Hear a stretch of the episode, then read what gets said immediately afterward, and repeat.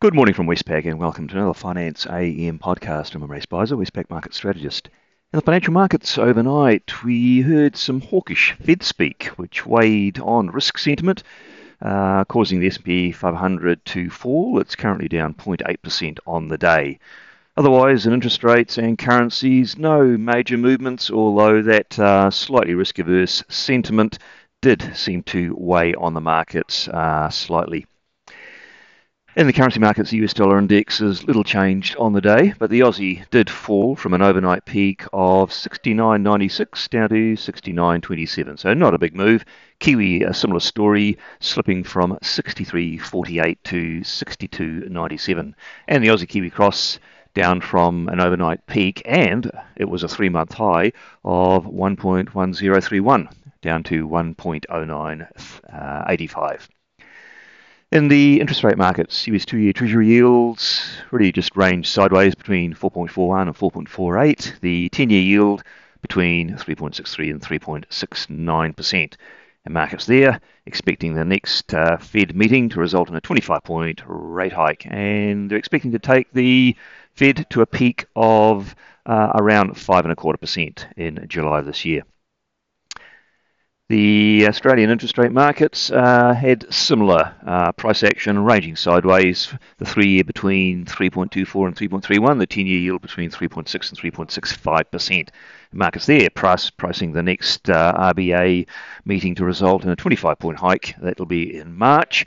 Uh, and the peak is seen now at about 4% in August of this year.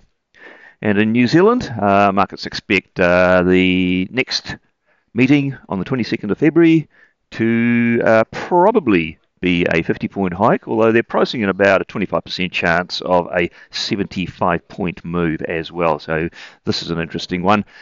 Uh, the peak is seen at five and a quarter percent. In the commodity markets overnight, Brent crude oil up 1.1% to $84. Copper up just slightly, iron ore unchanged, and gold uh, also unchanged. A bit more on the Fed speak. Uh, we heard from at least four members uh, Williams, Cook, Waller, and Kashkari. Uh, Williams, known as a moderate and a centrist, so he's always very closely watched, but he said that the Fed's still got quite a bit of work to do. Uh, 25 point increases are appropriate for now, and he thought the peak, a peak Fed rate of 5 to 5 and a quarter percent seemed reasonable. Uh, he said financial conditions have tightened, but if they were to loosen uh, much further, then the Fed could tighten uh, even more than it expects to do uh, currently. And Cook, Waller, and Kashkari were all of a similar, slightly hawkish bent, uh, saying there's a lot more work to do. Uh, they're all talking of getting the Fed rate up to the uh, around five or in the, in the low five percent. On the day, what's out that could be market moving? Not a great deal. Uh, mostly third-tier data around the globe. Uh, so I guess markets will be really um, thinking about the recent Fed messages as a uh, major driver of financial markets for the day ahead. That's it from me today. Thank you for listening. I'll be back again same time tomorrow morning.